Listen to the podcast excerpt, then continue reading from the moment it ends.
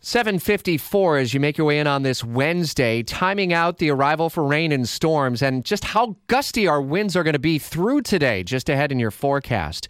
We've been following with great interest every moment of the investigation and the hearings in Jacksonville on the sinking of the El Faro ship the lives of 33 souls lost, and hopefully answers going forward for the shipping industry. Former El Faro crew member giving quite a scathing review of how the company's owner and operator had dealt with problems on board, and Stephanie Brown witnessing all of that.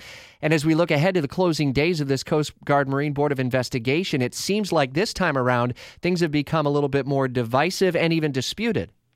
Well, we realized, you know, from the beginning that this would be a very emotionally charged hearing session because it's the first time that we have the voyage data recorder transcripts. So we have not only the crew's own words on what was happening with the final hours, but also we're able to bring back some people with insight on shipboard operations to add the greater context. And we've also seen a lot of independent reports being introduced this time around as investigators tried to use all of the data and information to analyze what was happening. But, you know, representatives and lawyers from all sides and all parties finding holes that they're poking in each other's cases as they ultimately try to narrow the focus on their responsibility. And overall, the hearing session yesterday very largely focused on one specific case and the spheres of responsibility there.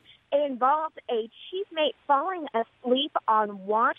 And that really creates a significant safety hazard. And we heard this crew member air out his concerns about how it was handled, as well as the company defend in fact what they did. And so, as the defense comes up uh, from Tote and uh, some of the other uh, folks who are kind of pushing back on the assertions, is that also going to kind of be a storyline as we move into t- today and the closing days of this hearing? Well, uh, what makes this hearing session different is because this is the final hearing session.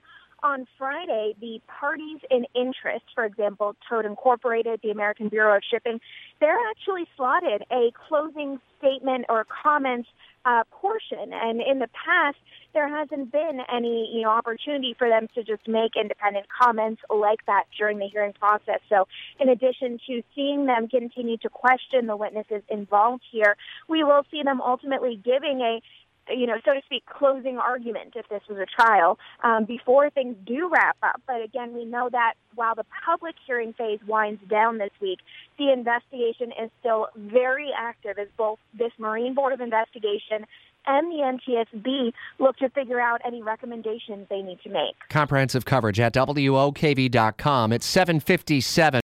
Without the ones like you, who work tirelessly to keep things running, everything would suddenly stop Hospitals, factories, schools, and power plants, they all depend on you.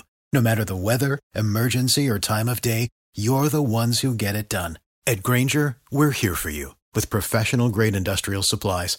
Count on real time product availability and fast delivery. Call clickgrainger.com or just stop by.